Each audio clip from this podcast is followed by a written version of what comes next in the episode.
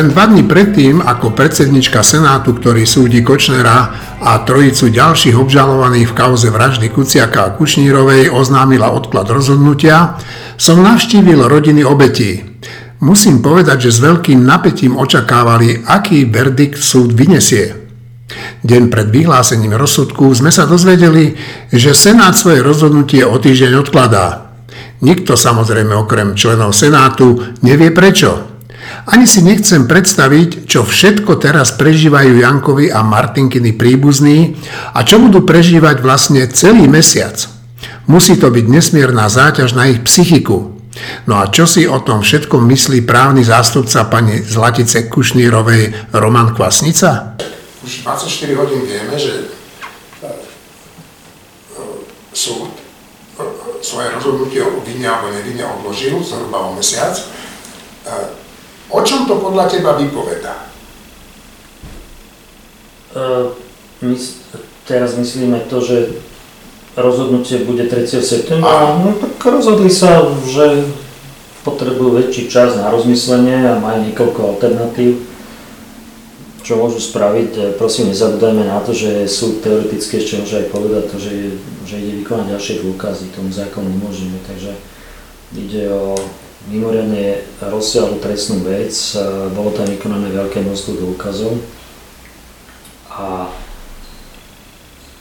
ne, neboli sme pri tom, keď sa teraz sudcovia radia, netreba špekulovať, proste berme to ako fakt a, a uvidíme, čo nám povie 3. septembra. Ako ste povedali, môže sa stať, že sudcovia, teda dvaja z troch, sa uznesú na tom, že Marian Košnár nie, že je nevinný, ale že majú málo dôkazov na jeho odsúdenie. To som ja nepovedal. No, ja to hovorím. No. Môže sa to stať? Teoreticky samozrejme, že sa to môže stať. Ale však to je pri každej jednej pri každej jednej eh, trestnej veci možno takáto alternatíva, dokonca aj v príkladoch, keď sa prizná niekto. Takže... Čo by to znamenalo? Čo by to znamenalo v zmysle, že čo by to vypovedalo o stave, v akom je slovenská justícia, prokuratúra? To je veľmi predčasná otázka, pretože to by sme si museli najprv vypočuť dôvody, pre ktoré by súd sa rozhodol takto rozhodnúť a zároveň prečítať si následne rozhodnutie súdu.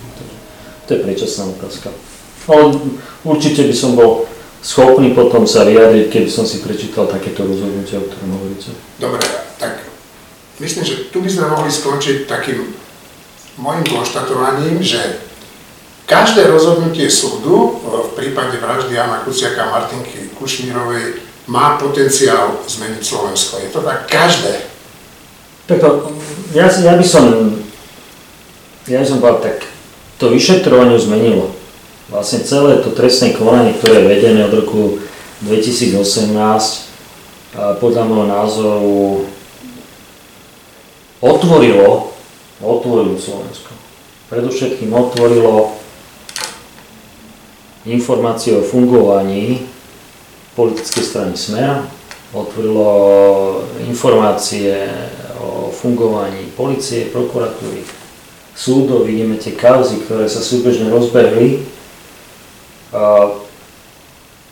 Čiže tá zmena nejaká nastala, treba ju využiť teraz. Stále nevieme možno doceniť dopad tejto nezmyselnej smrti dvoch mladých ľudí na budúcnosť Slovenska, predovšetkým z hľadiska tej takej občianskej nahnevanosti na spôsob fungovania štátu. To tu stále je. A myslím si, že aj súčasná vláda by si mala uvedomiť, že e, ľudia ich volili kvôli tomu, aby sa to zmenilo, aby sa tu vyšetrili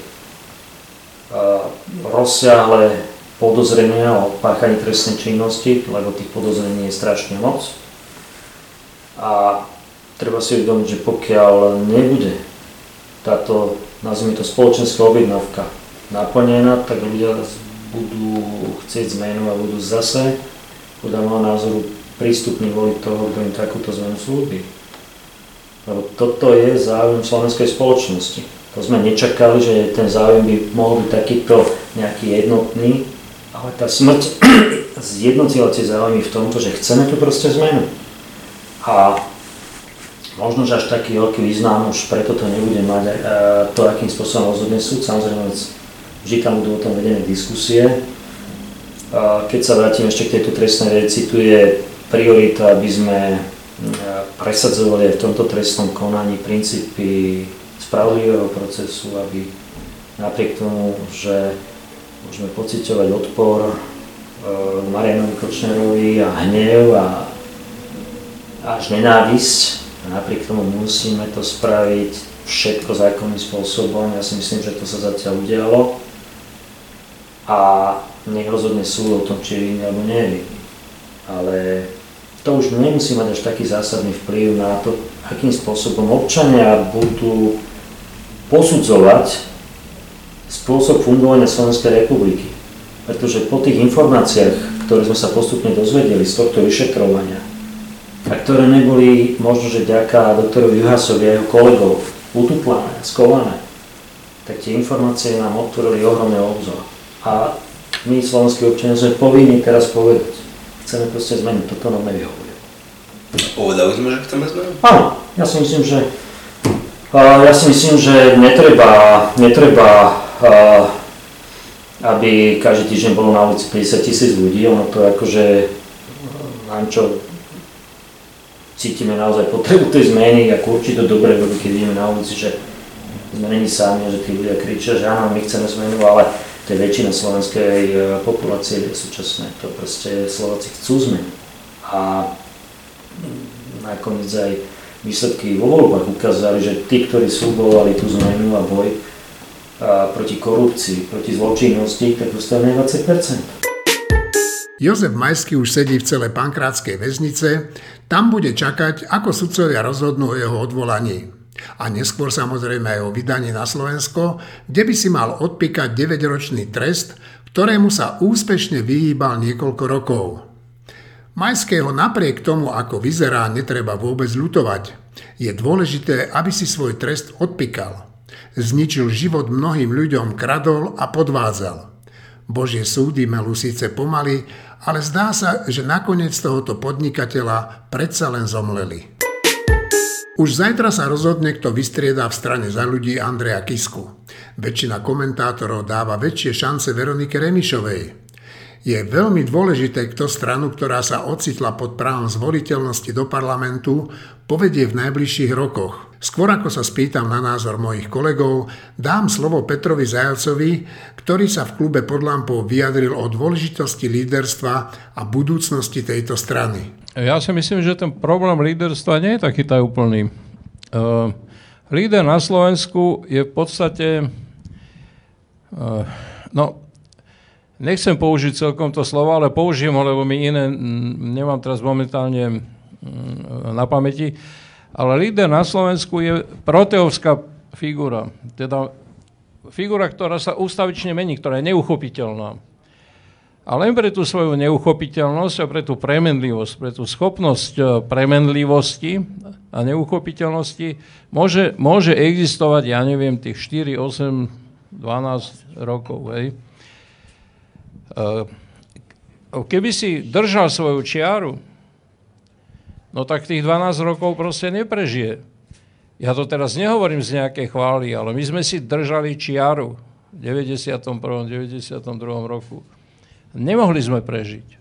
Nemohli sme prežiť, lebo držať si čiaru, a to vtedy znamenalo Československo, a to vtedy znamenalo uh, transformácia štátu a transformácia ekonomiky, tak to sa za dva roky od 89. stalo tak nepopulárnym, že musel sa ten Mečiar, ktorý mal ten inštinkt politický, musel sa úplne musel zmeniť názor, však on totálne zmenil názor hej, v tých dvoch, priebehu tých dvoch rokov, na to, aby sa mohol stať teda uh, politikom vodcovského typu. Ináč by to nešlo. A tak, tak to je pri každom proste z tých uh, politikov vodcovského typu a z tých teda predsedov strany, ktorí, ktorí mali takú, taký dlhý život. Však sa pozrieme na Fica, aby sme nehovorili o iných. Uh, najprv hovoril, že ideme do Európskej únie s uh, holými zadkami, potom bol z neho najväčší Európan, potom uh, sa sám vyhlasoval za, uh, za tvorcu slovenského eura, potom povedal, že Slovensko bude patriť do európskeho jadra a dneska hovorí úplný opak. Hej? Že ten, to je typ politika, ktorý je schopný neskutočných ako neskutočných, no povedzme rovno, kotrmelcov. Hej? Ale iný, iný ako, ako vodcovský typ politika minimálne na Slovensku nemôže byť. A práve preto majú potom problém politici toho typu, ktorí... Mm, e, nie že sa nemenia nejako vnútorne, ale ktorí, si, ktorí, si, ktorí držia slovo, ktorí si stoja na svojom a ktorí proste uh, zastávajú nejaké názory, zastávajú nejaké nemenné záujmy a nemenné, alebo teda len, uh, len do istej miery menné hodnoty. Čiže uh, ja teda si myslím, že pokiaľ nebude na Slovensku fungovať iný typ politiky, a zatiaľ, na to ne, zatiaľ sa mi to nezdá jednoducho. Teda nejaký normálny typ politiky, pokiaľ na Slovensku nebude fungovať a nebude platiť, tak to vždy bude tak, že budú predsedovia tých strán alebo už vodcovia tých strán a ako náhle proste uh, uh, tí odídu, odpadnú, alebo ja neviem čo, no tak odpadne aj celá tá strana. Však si, vš- si všimnime tie krivky tých jednotlivých politických vodcov. Niekde začínajú, niekde pri 5% alebo tak. Potom uh, idú percentuálne hore, dostanú sa na nejaký zenit a naozaj mám teraz pred očami Fica, povedzme. Hej, však to išlo pomaly, on mal na začiatku mal okolo 12-13%, 40% mal až v podstate neskôr. A potom prejdú cez Zenit, začnú klesať. A tí ľudia, ktorí sa ich dovtedy báli, alebo ich obdivovali, alebo, alebo minimálne ich rešpektovali a volili, tak zrazu sa tí ľudia od nich odklonia a zabudnú na nich. Tí predsedovia strán tohto typu, čo je veľmi zvláštne, ale upadajú do zabudnutia. Hej? Majú proste vládnu, ja neviem, hovorím 4, 8, na Slovensku to býva väčšinou 8 až 12 rokov, ten poločas rozpadu, aby som to tak povedal, ale ten rozpad k tomu dochádza naprosto spolahlivo. Ale čo ostáva, ak to môžem ešte povedať, čo ostáva, to sú klony tohto typu e, robenia politiky. A zase uvediem veľmi konkrétny príklad, lebo nemám taký vzťah celkom k akademickým debatám. Poslednom čase som zaregistroval taký jeden výrok, to je podpredseda e, strany za ľudí a štátny tajomník na ministerstve spravodlivosti, čo je veľmi zaujímavé, lebo to je vysoký stranický funkcionár a je to vysoký e, funkcionár na ministerstve spravodlivosti, ktoré je kľúčové, kľúčové ministerstvo, volá sa Michal Luciak. Luciak. A teraz, keď sa pozrete na príbeh tohto Michala Luciaka, tak začínal v SDKU a to nie je náhoda.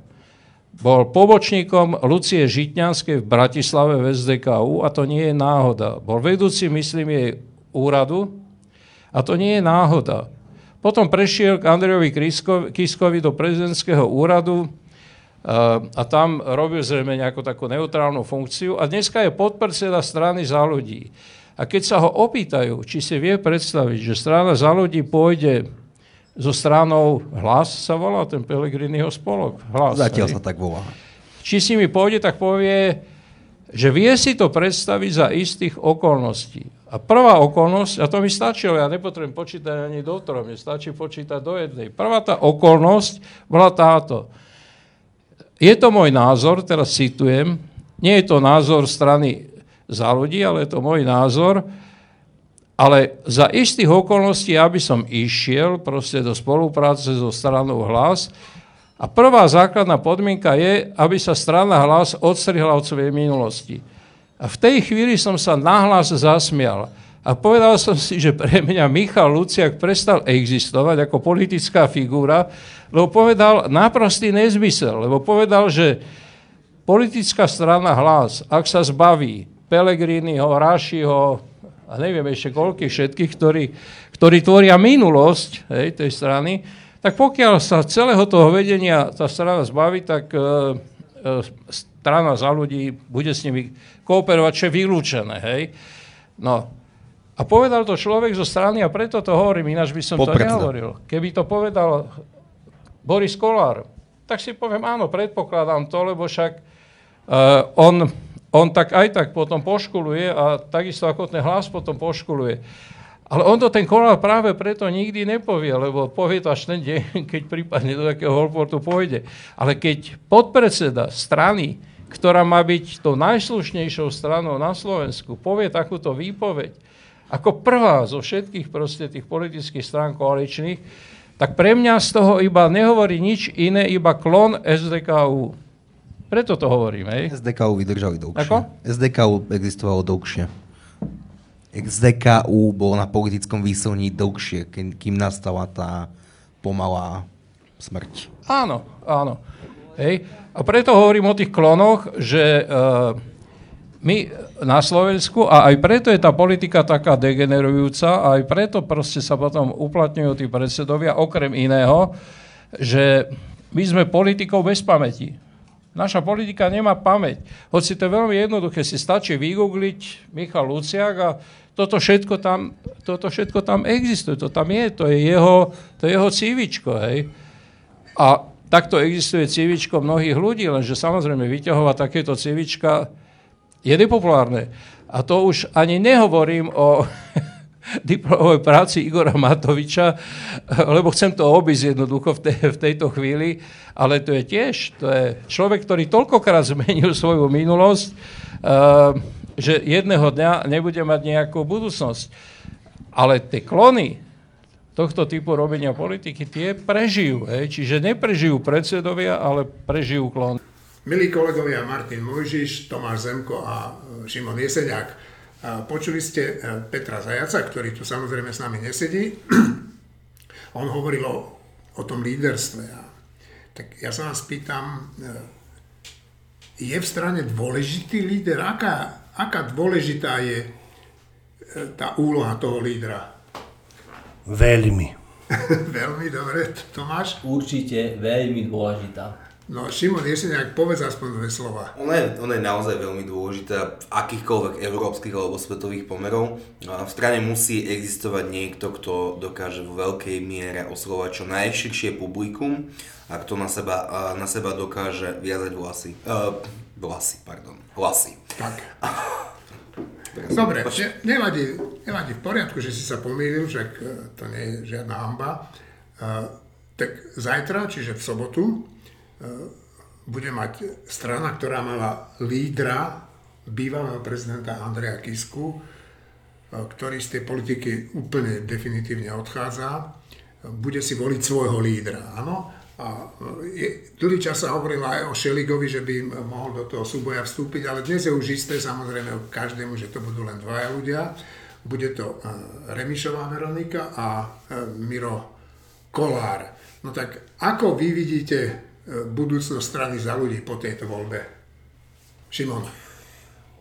Ja som presvedčený, že táto strana sa v tejto podobe ďalších parlamentných volieb nedožije. To je, ja som si úplne hlboko presvedčený, Prečo? že nech vyhrá ktorékoľvek krídlo, teda krídlo Miroslava Kolára alebo krídlo Veroniky Remišovej. Tá strana je odsudená na štiepenie sa. V tej strane tak veľké pnutie a tak veľké názorové neshody, že ja si neviem predstaviť, za akých okolností môže tá strana vydržať do volieb. Je to o to väčší hazard, že tá strana má reálne naozaj 3,5-4% v lepších, priesk, v lepších prieskumoch.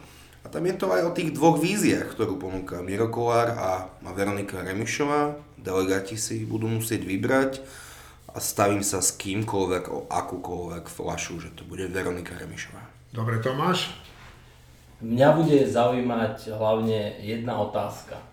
A to tá, že keď vyhrá Re- Veronika Remišová, ktorá to má podľa e, všetkých informácií najlepšie rozbehnuté, s akou legitimitou a silou bude presadzovať vedenie, respektíve nejaké zmeny v strane. Keďže e, jej oponenta Mira Kolára podporili e, najväčšie mená a stra- strany a tie mená, ktoré verejnosť pozná. Ju podporili v podstate väčšina regiónov, ale tých ľudí nikto nepozná. Čiže ja sa pýtam, keď aj úspeje Veronika Remišová, s akou legitimitou a silou bude formovať stranu. No bude mať legitimitu tých eh, delegátov, ktorí ju zvolili. Iná vec je, akým spôsobom tam boli tí delegáti nanominovaní. A hovorili si, že eh, má podporu najsilnejších mien, no to je často poslaneckého klubu, nie celý. No a samozrejme má podporu Andreja Kisku, ktorý ešte stále, stále, nech je už eh, kdekoľvek, v akejkoľvek pozícii, jeho slovo je pre mnoho členov tejto strany dôležité. Martin Mojžiš. Keď sme sa pýtali na líderstvo, tak e, Veronika Remišová je čítankový príklad niekoho, kto nie je líder. Veronika Remišová je úradníčka a nikdy nebude nič viac než úradníčka. Je to poctivá úradníčka, podľa mňa 100% poctivá úradníčka, čo je veľa, to nie je málo, ale strana, ktorá si zvolí takúto úradničku do čela, tak aj dopadne. Ale ja si myslím, že už v tejto chvíli to dopadlo vlastne dobre. Súhlasím so Šimonom, že tá strana sa asi rozštiepi, je to dobré, že sa rozštiepi.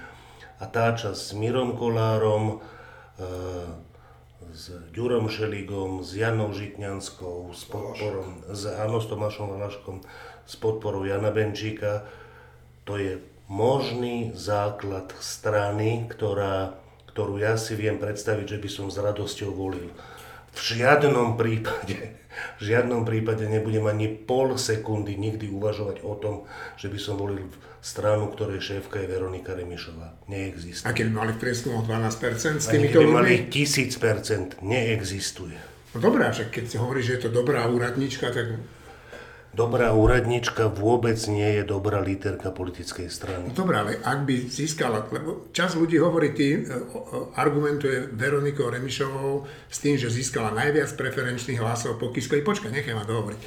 A že teda, že má e, šancu pritiahnuť voličov, no môžeme mať na to rôzne názory, ale ak by sa jej to podarilo ani vtedy, keď ju uznáva, že je to poctivý človek? Nie, nie, nie, akože však nech ju volia, nech ju zvolia, nech, nech akože, e, akože skoro vždy, prakticky vždy tu vyhrávajú strany, ktoré ja nevolím. Len občas sa strana, ktorú ja volím, dostane vôbec do parlamentu. Naposledy sa strana, ktorú som ja volil, to je táto strana, o ktorej teraz hovoríme, dostala do parlamentu len úplne tesne. Mňa to nejako nevyrušuje. Vždy volím stranu, ktorú mám chuť voliť. A tých strán je bohužiaľ veľmi málo. Stále menej. Stále menej a ak Remišova vyhrá, čo vyhrá pravdepodobne, tak ani strana za ľudí už nebude tou stranou, ale tí odídenci môžu byť kondenzačné jadro pre novú stranu, ktorú budem rád voliť. Dobre, ale ešte sa ťa, ešte ťa nepustím od toho mikrofónu tak rýchlo. E, no ale prečo tí odídenci a nie Veronika? Ten dôvod kľúčový, nie že je úradnička, to mi nestačí. Veronika Remišová takmer 4 roky podporovala a kryla chrbát Igorovi Matovičovi. Vedela, čo je to zač, ona o ňom vie veci, o ktorej náhodou aj ja viem, že ona o tom vie, ktoré keby povedala verejne, tak si myslím, že by viacerým ľuďom spadli šupiny z očí v otázke, kto je Igor Matovič. Ona to vie a verejne to nepovie Nepovedala to vtedy, nepovie to teraz, je lojálna predtým voči predsedovi strany, teraz voči predsedovi vlády, takmer bez ohľadu na to, kto to je, pretože Veronika Remišová vie oveľa viac než bežní ľudia, kto je Igor Matovič a čoho je schopný. Dobre, Šimon Jeseniak? Tento snem nebude len o strane za ľudí. E, výsledok tohto snemu determinuje aj budúcnosť do istej miery vládnej koalície a spolupráce so stranami, ktoré sa do parlamentu nedostali, predovšetkým so stranou spolu. A ja si nemyslím, že s progresívnym Slovenskom, pretože myslím si, že progresívne Slovensko je, je lavicová strana a momentálne z Irena Obihariov sa profiluje tak, ako sa mala profilovať od začiatku. Takže v prípade, ak by vyhral Miro Kolár, čo sa nestane, s vysokou pravdepodobnosťou môže udiať napríklad fúzia so stranou, so stranou spolu. Juraj Hipš a Miro Kolák spolu naozaj vychádzajú na štandard, nedovolím si povedať, že sú minimálne dobrí známi, ak nie kamaráti. Takže v prípade, ak by úspel Miro Kolár, môže tam nastať taký synergický efekt toho, že tie strany sa začnú naopak zlučovať a užšie spolupracovať v prípade, ak to ale vyhrá Veronika Remišová, tak bude bojovať o ten istý elektorát, o, ktorom, o ktorý bojuje mnoho strán a preto Veronika Remišová v tomto prehrá. Lebo nie je natoľko autentická, nie je natoľko výrečná, nie je líder. Opakujem to, čo povedal Martin, je to dobrý úradník, ale pamätáš si dobrého úradníka, ktorý aspoň skončil tretí, štvrtý vo voľbách? Ja pochybujem, že by dala vôbec 5%. Dobre, Tomáš? Ja by som stranu za ľudí ešte neodpisoval, ale musím povedať, že žiaľ, a to zdôrazňujem, žiaľ, Veronika Remišová podľa mňa nemá absolútne charizmu ani líderský potenciál a to hovorím zase žiaľ, na Slovensku to jednoducho musí byť, ten, tá tvár lídra musí byť a ona to podľa mňa nemá. No, uh, ja nie som teda zástanca Veroniky Remišovej, ale myslím si, že je e, dobré počkať si na výsledok toho snemu a počkať si, kedy k tomu rozpadu príde. A to je moja otázka na všetkých. Čo podľa vás bude ten spúšťací mechanizmus toho rozpadu? Ani nie, že kedy, ale čo sa stane? No v princípe ja neviem odhadnúť, čo sa stane predpokladám, že tá strana sa určite rozpadne, ale rozpadne sa na niečom. Komunikačne obhajiť, že odchádzam z koalície, alebo že odchádzam zo strany, na to musíš mať veľmi dobrý dôvod. Ani s tým veľmi dobrý dôvod skôr či neskôr príde. Jeden z tých dôvodov môže byť, že Veronika Remišová má naozaj náročné ministerstvo. Ak má budovať aj stranu ako predsednička, to sa, to sa proste nedá stíhať.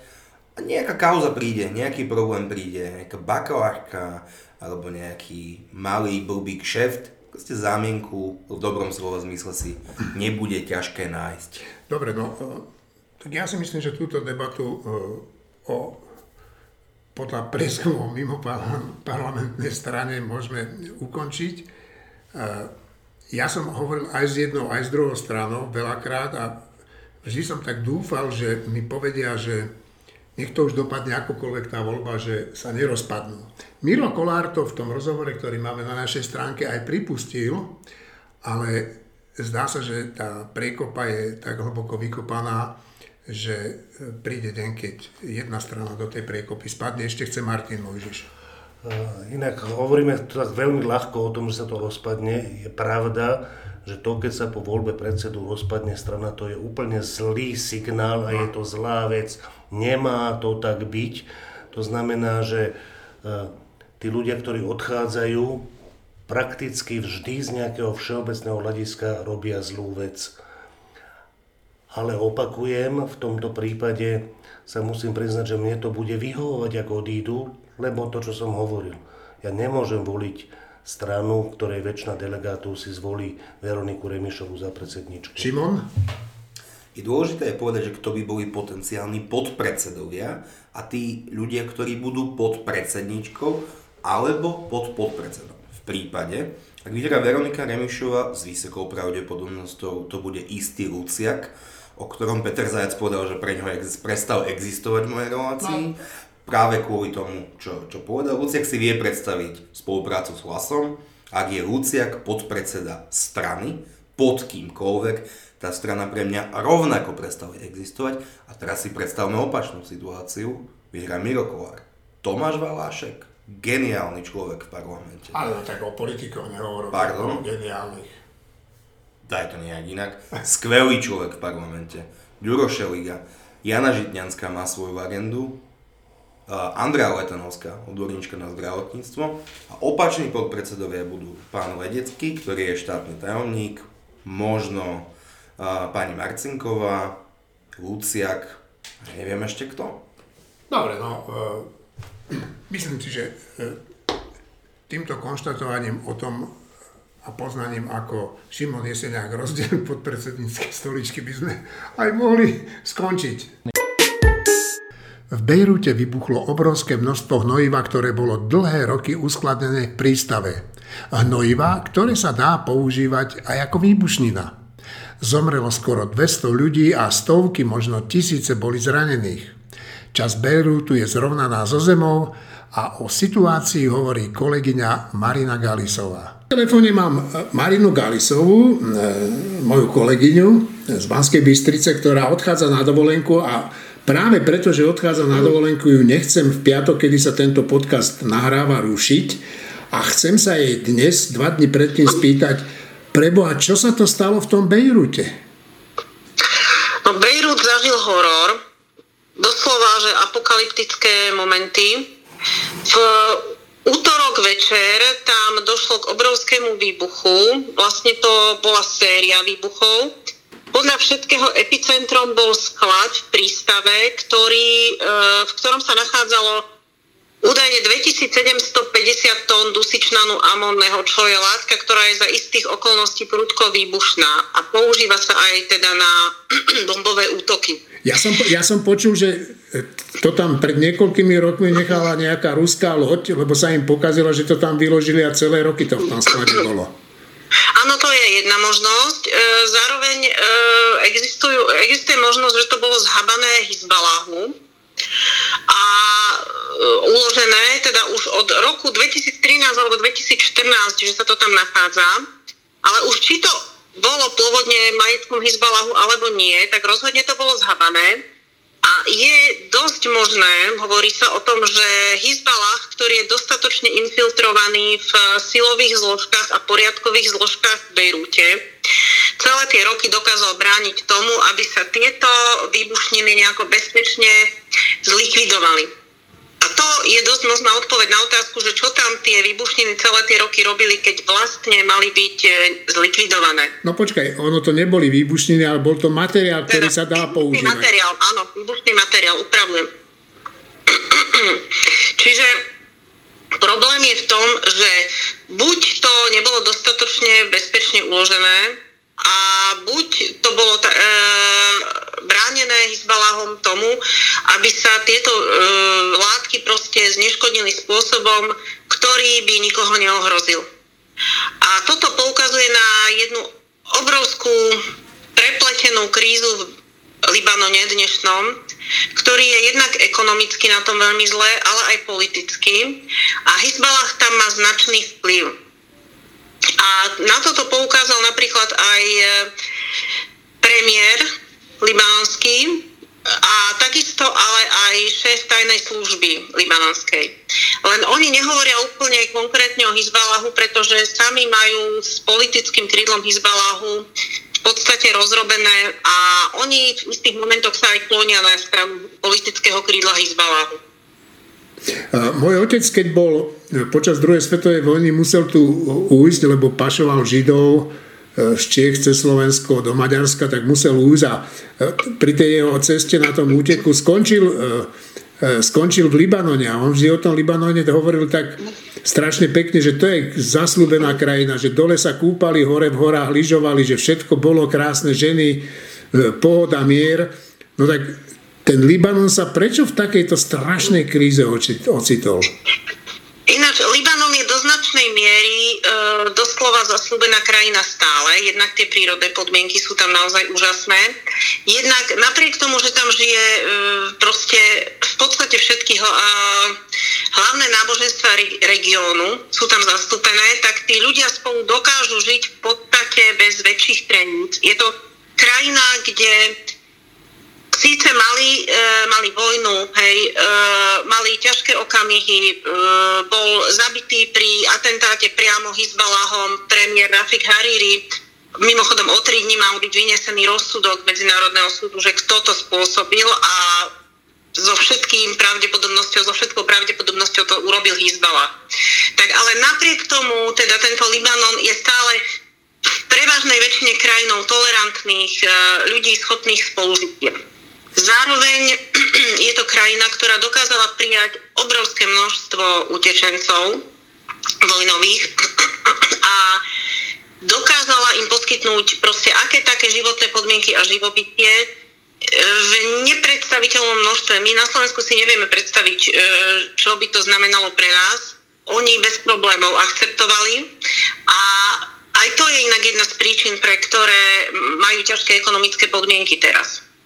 No dobre, Marina, tak sme sa niečo málo o, o, Libanone a o Bejrute e, vďaka tebe dozvedeli.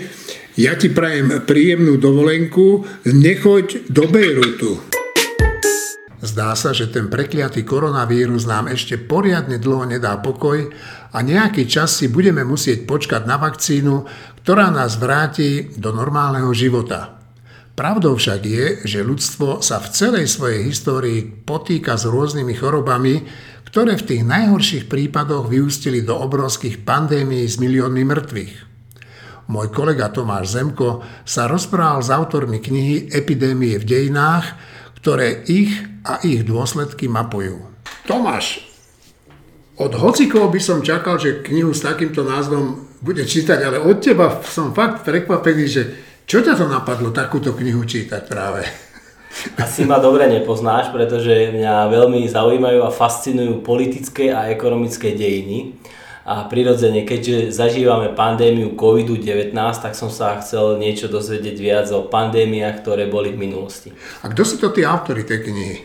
Autori sú e, takto. E, knihu zostavovali traja ľudia, boli to historici a archeológovia, ktorí si... O pandémii historici a archeológovia? A, ale oni iba tú knihu zostavovali, aj prispeli sami do nej, ale na textoch sa podielalo viacero autorov z rôznych oblastí a výsledkom je, že tam e, do knihy prispelo možno nejakých 15 ľudí. Uh-huh. No a tak ja keď mám chrípku, tak nerad čítam e, knihy o chrípke, keď mám tuberkulózu, teda neviem si predstaviť, že by som o tuberkulóze čítal. A, a čo si pri čítaní knihy o pandémiách zažíval ty? E, môžem si pomôcť, keď mi v rozhovore, ktorý bude aj na našej stránke zverejnený, zverejnený onedlho povedala Lucia Benediková, jedna z, z editorov knihy, že zažívala deja vu keď e, editovala rôzne kapitoly. A to spočíva v tom, že ako reagovali ľudia vtedy a ako reagujeme dnes. Čiže stále máme tú tendenciu to podceňovať, hej. Keď to príde, najprv to ako keby trošku ututlávať, nevenovať sa tomu, až keď to dorazí plnej sile, až potom si uvedomím, že aha, je zle a že treba niečo robiť. Toto ma, toto ma prekvapilo. A ďalej ma prekvapilo, alebo nie, že prekvapilo, mňa, mňa to proste fascinujú dejiny a ja som fanúšik dejín.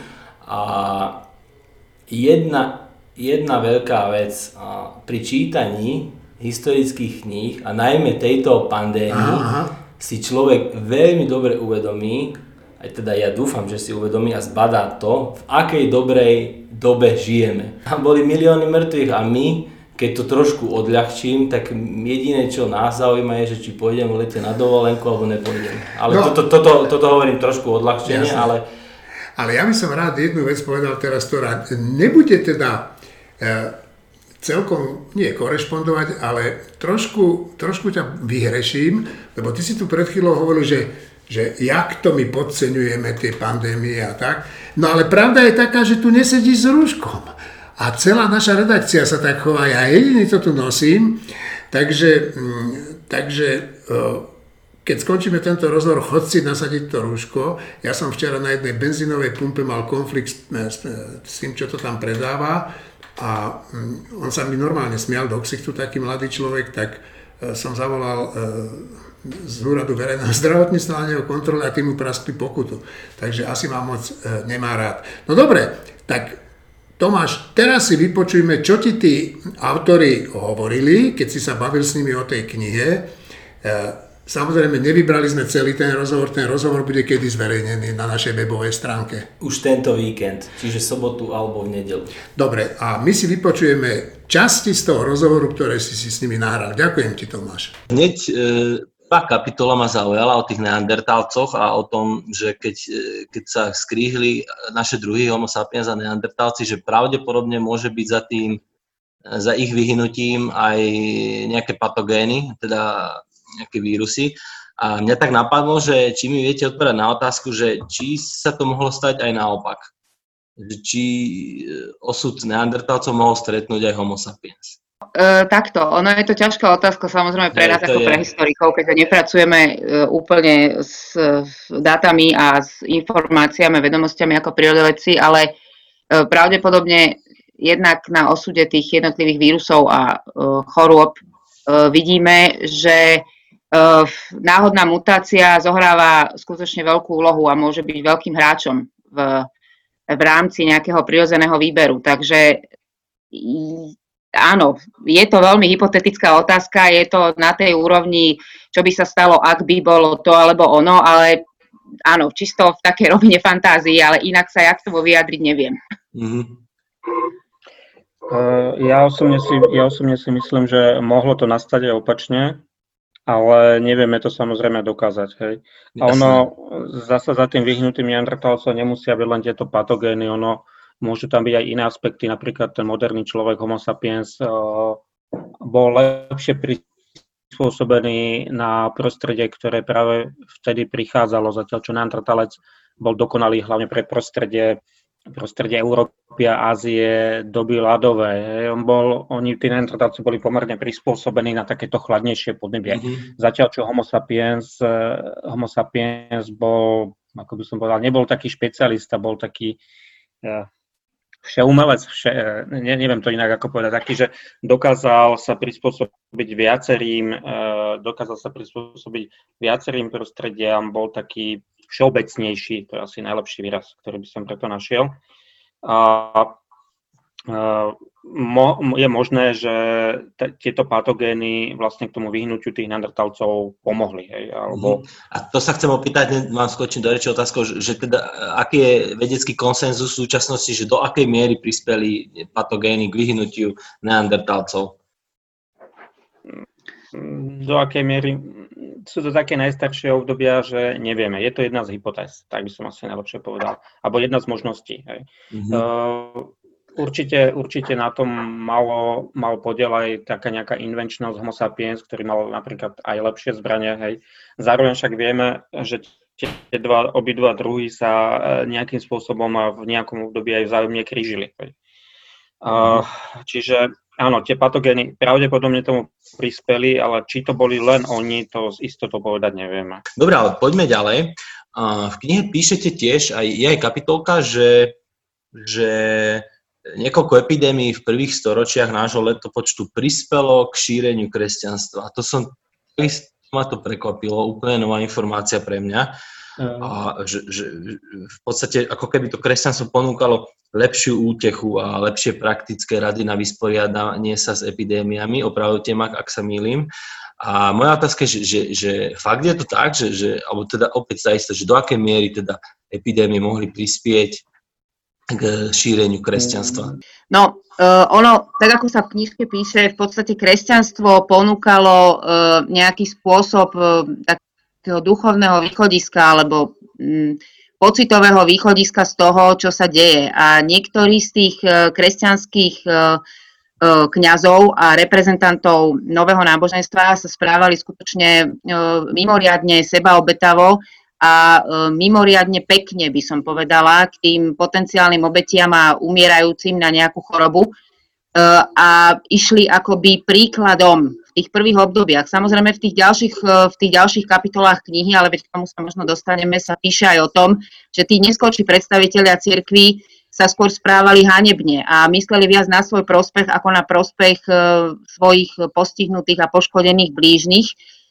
Ale na rozdiel od toho teda tie začiatky e, šírenia kresťanstva boli skutočne dobrým príkladom to, toho, ako nejaká ideológia, ako nejaká taká spirituálna podpora Mhm. môže byť e, smerodajným alebo takým ukazovacím e, až takou faklou v boji proti nejakej, proti nejakej hrozbe, o ktorej v podstate veľmi málo tí ľudia vedeli ale potrebovali sa k niečomu obrátiť a potrebovali sa k niečomu utiekať. A keďže tie ich tradičné náboženstva a tie ich tradičné postupy neponúkali žiadne východisko a to nové náboženstvo, to kresťanstvo ponúkalo minimálne tú starostlivosť a minimálne takú tú spirituálnu podporu, obratili sa práve na ňo. E, takže áno, je to pravdepodobné a je to uveriteľné, tak ako sa píše v tej danej kapitole, že kresťanstvo práve mohlo pomôcť to, že ľudia v ňom nachádzali akési, akési mm, duchovné východisko z tej zlej a z tej veľmi nepriaznivej a katastrofálnej situácie, ktorá vtedy nastala. Mm-hmm. E, hovorím, pre mňa to bola nová info a úplne som bol taký prekvapený. E, k tomu zrnu, že, že neskôr tá, tá epidémia oddela v tej katolíckej církvi zrno, ako keby zrno odplie, to sa ešte dostajem, ale to bolo po čiernej smrti a tuším, a ak sa teda nemýlim. A poďme teda na tú čiernu smrť. Ja sa chcem opýtať, že, že ono sa to asi tak aj tuší, ale je to pravda, že čierna smrť bola najsmrteľnejšou epidémiou v dejinách ľudstva? Môžeme to otvorene povedať? Asi môžeme to otvorene povedať. E, sú oblasti Európy, kde zomrela nie, že len polovica obyvateľstva, ale 80-90%, mm-hmm. ale celkovo by sme napríklad mohli povedať, že hlavne v západnej Európe zomrelo asi polovica obyvateľstva, čo je naozaj, naozaj, naozaj veľmi fatálne. Tie obete no ťažko to spočítať na základe tých prameňov, ktoré majú, ale idú do 100 miliónov, čo je naozaj, naozaj veľmi, e, veľmi veľa.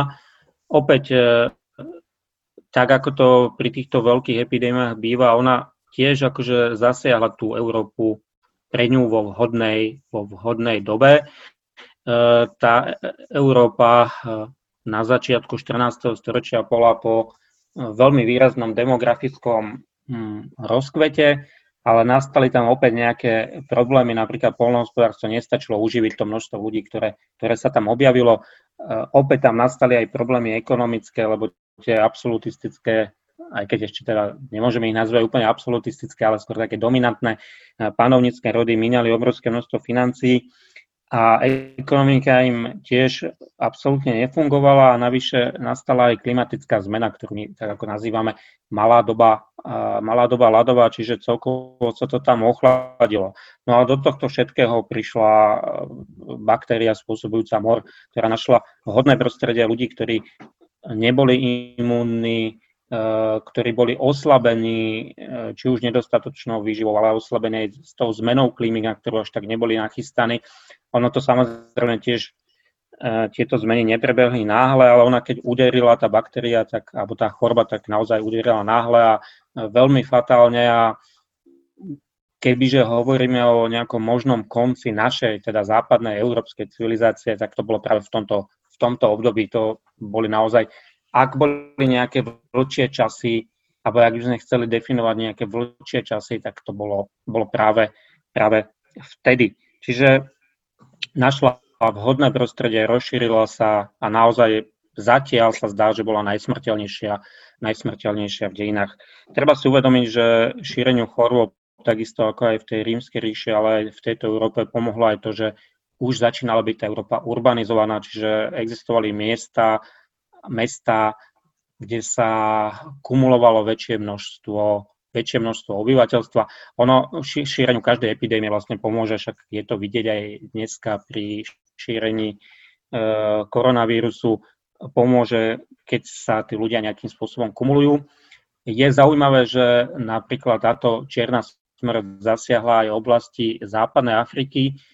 Málo kto vie, vtedy tam bola pomerne vyspelá tá spoločnosť aj civilizácie, ale oni práve vtedy zvolili úplne inú stratégiu boja uh, s touto pandémiou a skôr uh, sa obratili na taký vidieckejší spôsob života, že mm-hmm. tí ľudia sa ako, akoby rozptýlili. Mm-hmm. Dobre, no. skúste, skúste, či ešte chcete niečo k tomu? Nie, nie, to Jasne, skúste, skúste ešte, ešte povedať, že, že odkiaľ prišla tá čierna smrť a ako sa rozšírila, alebo kto ju, kto ju sem doniesol? Takto ona prišla z východu, uh, alebo ste ešte ľudská? Um, tak, počujete ma vy dobre, lebo ano, ja počujem ja katastrofálne. Ja počujem dobre. Ja dobre. My ťa počujeme vynikajúco. Aha, dobre. Uh, no tak e, čierna smrť pravdepodobne sa dostala, teda pravdepodobne dostala sa do Európy z, z vnútorných oblastí Ázie. A tam došlo takisto, ako ste sa na začiatku pýtali, či môže nejaká, či môže nastať niečo v z hľadiska opačného prenosu z neandertálcov na homo sapiens sapiens, tak práve tam nastala tá náhodná mutácia e, patogénu, e, patogénu e, baktérie moru, ktorá, ktorá sa zrazu z hlodavcov bola schopná preniesť na človeka systémom, že si našla medzihostiteľa a v rámci toho medzihostiteľa, čiže u bola schopná prežiť a bola schopná uh, vyčkávať na hostiteľa človeka a jednoducho uh, dostala sa, bola schopná šíriť sa už nielen v hlodav, populácii hlodavcov, ale v populácii uh, ľudskej. To znamená, že práve tam zohrala tá náhodná mutácia genetického profilu baktérie Yersinia pestis kľúčovú úlohu v tom, prečo začal mor plieniť ľudstvo a plienil ho po dlho, dlhé storočia, de facto celé obdobie stredoveku môžeme nazvať obdobím pandémii moru, potom teda neskôr sa začali šíriť iné patogény, ale celý stredovek de facto bol poznačený a výrazne poznačený uh, morovými nákazami a to práve v taká uh, náhodnej mutácii v genetickej výbave uh, baktérie.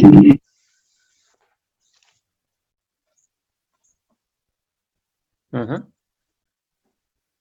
Halo? Počujeme sa? Halo? Áno, áno, počujeme. No. Ja, áno, dobre. Ste skončili, hej? Ešte no, chcete niečo k tomu, k tej čiernej smrti?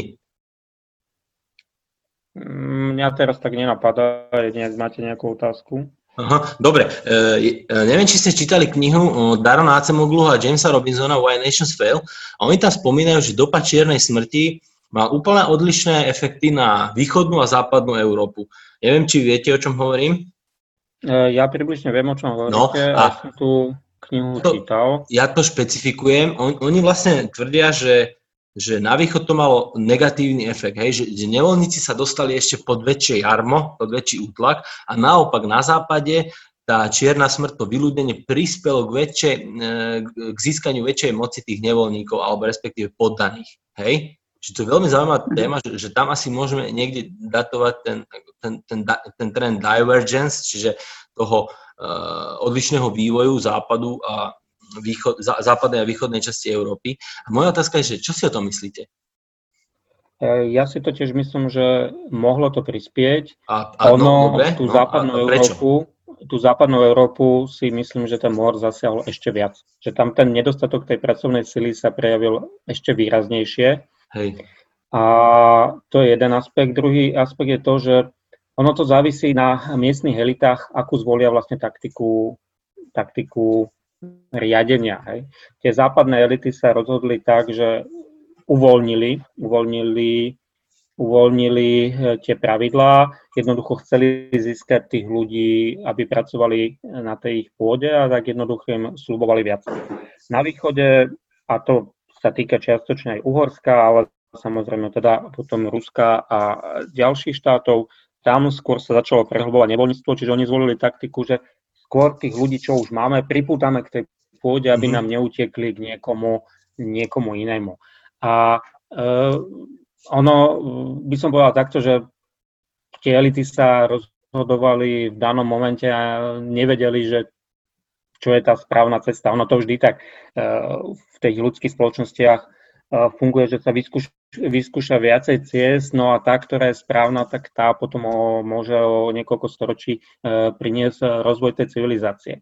Aby sme nekritizovali tých na východe, ono podobnú taktiku zvolili v Ríme aj cisári Dioklecián a Konštantín, keď bojovali, keď bojovali práve s krízou a bojovali s ňou aj tak, že napríklad e, určili ľuďom dedičné zamestnania, hej, že vojaci, mm-hmm. vojenské povolanie bolo dedičné, úradník bol dedičný, niektoré dôležité remesla boli dedičné, tiež sa snažili ľudí priputať e, k pôde, hej, čiže uh, tí, tie elity tej východnej Európy neboli jediní, ktorí v minulosti skúsili použiť túto, túto taktiku. Ako sa teda ako vývoj ukázal, tak západná Európa urobila lepšie. No, jasné. Ale vtedy to nikto ale, nemohol vedieť, samozrejme. To je jasné, ale preč, prečo, prečo e, elity vo východnej Európe sa rozhodli inak ako západné? Akože, kde je že, že dôvod, prečo? Akože, to je len náhoda? Uh, že proste sa stalo? Uh, Rozhodli sa jedni tak a druhý inak? To je vyslovene, to je vyslovene náhoda. To je uh-huh. vyslovene náhoda. Uh, tam nemôžeme... To je prečo sa ľudia rozhodnú tak. Hej? Mm-hmm. Sami nevieme, na základe čoho sa tí ľudia e, rozhodovali v danej chvíli. Mohlo sa stať napríklad na tom východe, že niekto pripútal tých ľudí a oni mu tam pracovali, boli prinášala mu to výsledky a tí ostatní vlastne len kopírovali to, čo tam, mm-hmm. to, čo tam nastalo. V západnej Európe skúsili, skúsili presne, presne niečo skúsili presne niečo opačné. Ja, ja osobne si myslím, aj na základe toho, ako sa tá čierna smrť e, šírila, že na západ, západnú Európu zasiala o čosi viacej, že jednoducho tá potreba tej pracovnej sily tam bola ešte väčšia ako na tom, na tom východe. Ja osobne si myslím, že to bol tento dôvod, ale ťažko je to povedať, ono skôr to, skôr uh, asi záležalo na rozhodnutí jednotlivých elít, ktorou cestou sa jednoducho, jednoducho vyberú. Jasné. Pre mňa je to veľmi zaujímavé, akože, že tento faktor. Dobre, poďme ďalej. Kde, kde sa spomínate, tu sa vraciam k tej katolíckej círky, že aké dopady mala čierna smrť na katolícku církev? Toto tiež ma zaujalo, táto informácia. Chceš ty, Lucka? No, môžem na to zareagovať. V konečnom dôsledku sme trošku som to načala, načala pri tom, ako pomohla čierna smrť šíreniu kresťanstva, že vlastne stalo sa hm, presne opak toho, ako sa dialo v začiatkoch. Eh, v začiatkoch eh, kresťanského, kresťanského náboženstva. Katolícka církev, opäť tam boli dva typy, by som povedala, takého duchovenstva. Paradoxne možno práve to vyššie duchovenstvo sa správalo viac nehanebne možno v takom tom ponímaní, ako by sa mal kresťan správať, uh, než sa správali teda nižší kňazi alebo ten bežný klérus.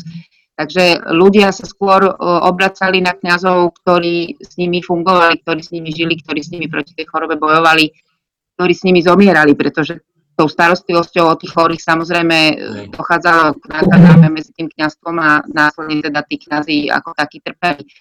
Uh, tej knižke sa spomínajú mnohé citáty z dobových písomných e, správ a takisto zo svedectiev bežných ľudí, pokiaľ to teda dokázali zaznamenávať, pretože samozrejme nie všetci boli gramotne vedeli písať, ale tí, čo vedeli, tak boli schopní podať nejaké svedectvo, e, akým spôsobom ľudia negatívne vnímali tú, tú sebeckosť toho vyššieho duchovenstva, alebo teda najmä toho vyššieho duchovenstva, lebo však samozrejme to sa nedá úplne zovšeobecniť.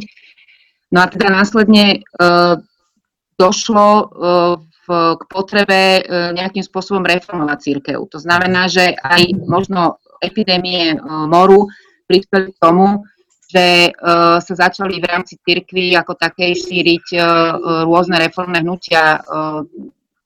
Církev sa potrebovala znútra obrodiť, potrebovala prehodnotiť tú svoju, tú svoju dogmu a to svoje kresťanské učenie priblížiť viac k ľuďom. To znamená, že to mohlo byť jedným z dôvodov, prečo došlo k potom v tom neskôršom období e, k nejakým pokusom o reformáciu, o reformačné mhm. hnutia a následne o vnútorné, vnútorné náboženské, vnútronáboženské boje, o vnútrocirkevné boje medzi jednotlivými frakciami.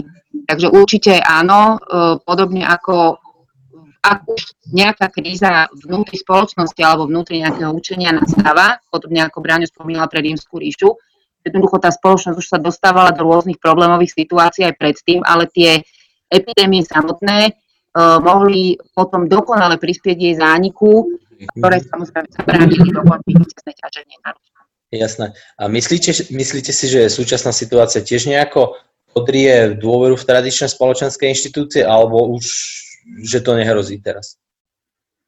Uh, tak no, dnes nebudeme povedať. asi zachádzať úplne do, do politických tém, ale asi to vidíme každý deň, alebo určite každý druhý v správach uh, z toho všetkého uh, v jednotlivých štátoch uh, ľudia obvinujú politikov, alebo teda v tom im veria a v tom sa tvária, že riešenie také, aké oni nastolujú. Takže myslím si, že to vidíme dnes z médií, sa to na nás valí zo všetkých strán, či už na našom, teda v našom prostredí na Slovensku, alebo povedzme z oceánu, konkrétne Spojených štátov, aké sú tie rôzne reakcie ľudí na rozhodnutia ich najvyšších vládnych predstaviteľov. Teraz som trošku nepochopil, že čo sa valí, že, že čo vidíme z médií, že, že ako? E, že vidíme z médií, že ako ľudia veria alebo neveria svojim politikom. Aha, tak. To znamená, že a nebude, netreba to asi konkretizovať, lebo asi všetci vieme, že, že čo máme každý deň v správach, či už v novinách alebo v televízii, že to, ktorý z politikov ako reaguje na pandémiu a ako mu tá tá spoločnosť dôveruje alebo nedôveruje a ako sa na tom polarizuje tá spoločnosť. Mm-hmm. Ale asi sa zhodneme, že, že tú, tú liberálnu demokraciu, tento vírus asi piliere, inštitucionálne piliere z, e, liberálnej demokracie asi tento vírus nejako nenaštrbí. Či? No, no tak dúfajme, prípade, že nie. No. ja, v mojom prípade ja by som trošku inak odpovedal. Ja si napríklad netrúfnem povedať. E, ja si osobne myslím, môj osobný názor je taký napriek tomu všetkému, čo sa okolí deje, že ako by som povedal, že toto ešte nie je ono, že mm-hmm. ešte tá, som taký trochu optimista, že ešte v tej našej spoločnosti je dostatočná sila na to, aby, sme, aby nás to až tak nenaštrbilo. Netvrdím, že sa to v budúcnosti nemôže nastať, ale zatiaľ, zatiaľ som ja skôr optimista. Aha, že uvidíme, ja uvidíme, že uvidíme, čo sa bude diať. Uh, druhá vec je taká, že nechcem to ja zase napríklad úplne posudzovať uh, podľa toho, čo máme v médiách, uh, pretože mnohé tie správy už z tých samotných médiách sú selektívne vybraté. Viem to napríklad Príklad? Na príklade konkrétnych krajín, ktoré som napríklad niekedy v minulosti navštívil a tá informovanosť tých médií je selektívna. Ja nehovorím teraz, že je to zlá, len predsa len dominujú napríklad správy, ktoré sú viacej čítané. Hej, že v tých médiách, čiže automaticky tí novinári, keď si to neuvedomujú, trošku, trošku selektujú. Tým samozrejme, ako aby nezniklo nejaký dojem, že, že si myslím, že médiá nám niečo útajú alebo niečo podobné. Skôr, skôr chcem len povedať, že, uh, že médiá tiež podliehajú istej, istej, istej mm-hmm. prirodzenej selekcii. To je, tak, tak by som to povedal. Hej. Ale čo sa týka mňa osobne, ja si osobne nemyslím, že by alebo dúfam v to, že to je lepší výraz, dúfam, že, dúfam, že táto pandémia zase až tak tú našu spoločnosť, e, spoločnosť e, nenačne a že to všetko vydržíme. Všetko zvládneme, všetko zvládneme a vydržíme. A ako takým ako pozitívnym e, bodom je pre mňa to, že na začiatku, alebo ukážkou, že ešte niektoré veci nejako fungujú. Všetci tu kritizujú práve nejaké tie tradičné médiá, ale aj tradičných politikov a sú tu rôzni konšpirátori, konšpiračné médiá. Ale na začiatku, na začiatku tej pandémie sa všetci títo s prepačením posrali a bol na sociálnych sieťach, čo sa týka konšpirácie, aspoň ten prvý mesiac pomerne kľud. Potom, keď už začali mať pocit, že, že uh, sa to dá zvládnuť, tak už potom sa zasa samozrejme potkany vyliezli, mm-hmm. ale práve vtedy bolo vidieť, že aj keď som nie všetci tí politici to zvládajú optimálne, ale predsa len, predsa len ja mám taký pocit, že nejakým spôsobom aspoň vo veľkej časti krajín, krajín to krajín to funguje a dúfam, že teda, že to bude fungovať. Samozrejme, máme tu aj mnohé negatívne prípady, ale keď sa pozrieme, väčšinou to nefunguje v krajinách, kde tá liberálna demokracia nie je. Mm-hmm. Netvrdím, že nemáme v Európe tiež e, pokusy o premorenie obyvateľstva a podobne, ktoré boli hneď na začiatku podľa môjho názoru hlúpe, ale, ale predsa len mám taký ja pocit, že skôr to nefunguje v tých krajinách, kde tá liberálna demokracia nie je. Hej, príkladom, hej. Uh, príkladom sú mnohé asi ani nemusím menovať, každý si, mm, keď hej, hej, hej. hovoríme nejaké noviny, tak bude vedieť, o, ko, o kom hovorím. Hej. hej, dobre. E, ešte sa opýtam otázočku, na ktorú asi odpoviete, že áno, ale skúste ju trošku viac rozviť, že keby sa objavil COVID pred 100 rokmi, bola by situácia horšia a ako? Viete trošku zašpekulovať? No, ja zašpekulujem trošku inak, ako by sa čakalo. Ak sa v minulosti objavila epidémia koronavírusu, tak pokiaľ ju nezaznamenali nejaké písomné pramene, asi by sme o tom nevedeli. Hej? Ak by bola mhm. smrteľná iba do tej miery, ako je smrteľný, no, nie ten COVID, ak bola len nejako mierne smrteľná alebo podobne, pri tom množstvo úmrtí, ktoré sa v minulosti odohrávali, pravdepodobne by sme to ani nezaznamenali z tých prameňov. Vysvetlím, prečo my totiž to mm-hmm. jednoducho, alebo tí ľudia na niečo zomierali, oni nevedeli na čo. Hej? A keď už aj existovali napríklad matriky a zapísali tam nejakú príčinu smrti, napríklad v 19. storočí, keď nebola známa príčina smrti, tak napísali, že cholera. Hej. No mm-hmm. a ja mám veľké pochybnosti o tom, že to veľa razy cholera bola. Čiže ak bola epidémia nejakého koronavírusu, pravdepodobne a nebola by tak smrteľná ako napríklad čierna smrť, pravdepodobne ju z toho spektra historického ani nevieme, nevieme, nevieme oddeliť. To je práve taká akože ináč reálna otázka, aj e, som sa aj zamýšľal, že či nejaký koronavírus, ja si myslím, že v minulosti bola nejaká epidémia, ale jednoducho je schovaná e, v nejakých iných úmrtiach v tej akože minulosti, napríklad, neviem, ak by sa šíril počas nejakého konfliktu, tak jednoducho tí mŕtvi sa počítajú za uh-huh. vojenské obete alebo za obete konfliktu, čiže nevieme, hej. A navyše... Keby sa vyskytla pred 100 rokmi, oni by ju nevedeli proste vtedy ľdia identifikovať, že je toto e, koronavírus. Nevedeli by ju identifikovať, uh-huh. buď by si to spojili s niečím iným, hej. alebo uh, poviem to tak, my žijeme v ideálnej dobe, že keď sa umrtnosť obyvateľstva, umrtnosť novordencov uh, výrazne, výrazne znížila a my minulosti, keď bola výrazne väčšia, tak e, to jednoducho nevieme, nevieme postrehnúť. Mhm. Dobre, mám poslednú otázočku. Či ešte, ešte ste niečo chceli? Nie, len som chcela povedať, že asi súhlasím s Bráňom a možno by bolo čisto tak špekulatívne zaujímavé si urobiť, ale to asi to možno matematici, keby sa hrali E, alebo štatistici, že by si uro, urobiť si taký štatistický model pokusný, že ako rýchlo by sa vlastne vírus, koronavírus, nový koronavírus dostal do Európy, ak by sme mhm. nemali uh, hromadné prostriedky Aha. prepravy, ako sú lietadla napríklad. No. Keby to bolo čisto lokálna, lokálna vec, ako to vypuklo v raje, teda vo Wuhane, no tak ak to vypuklo vo Wuhane, že či vôbec by bola reálna šanca, že by sa to odtiaľ vôbec do Európy dostalo. No a to je na dnes všetko. E, všetkým ďakujem a e, teším sa o týždeň. Dovidenia. thank you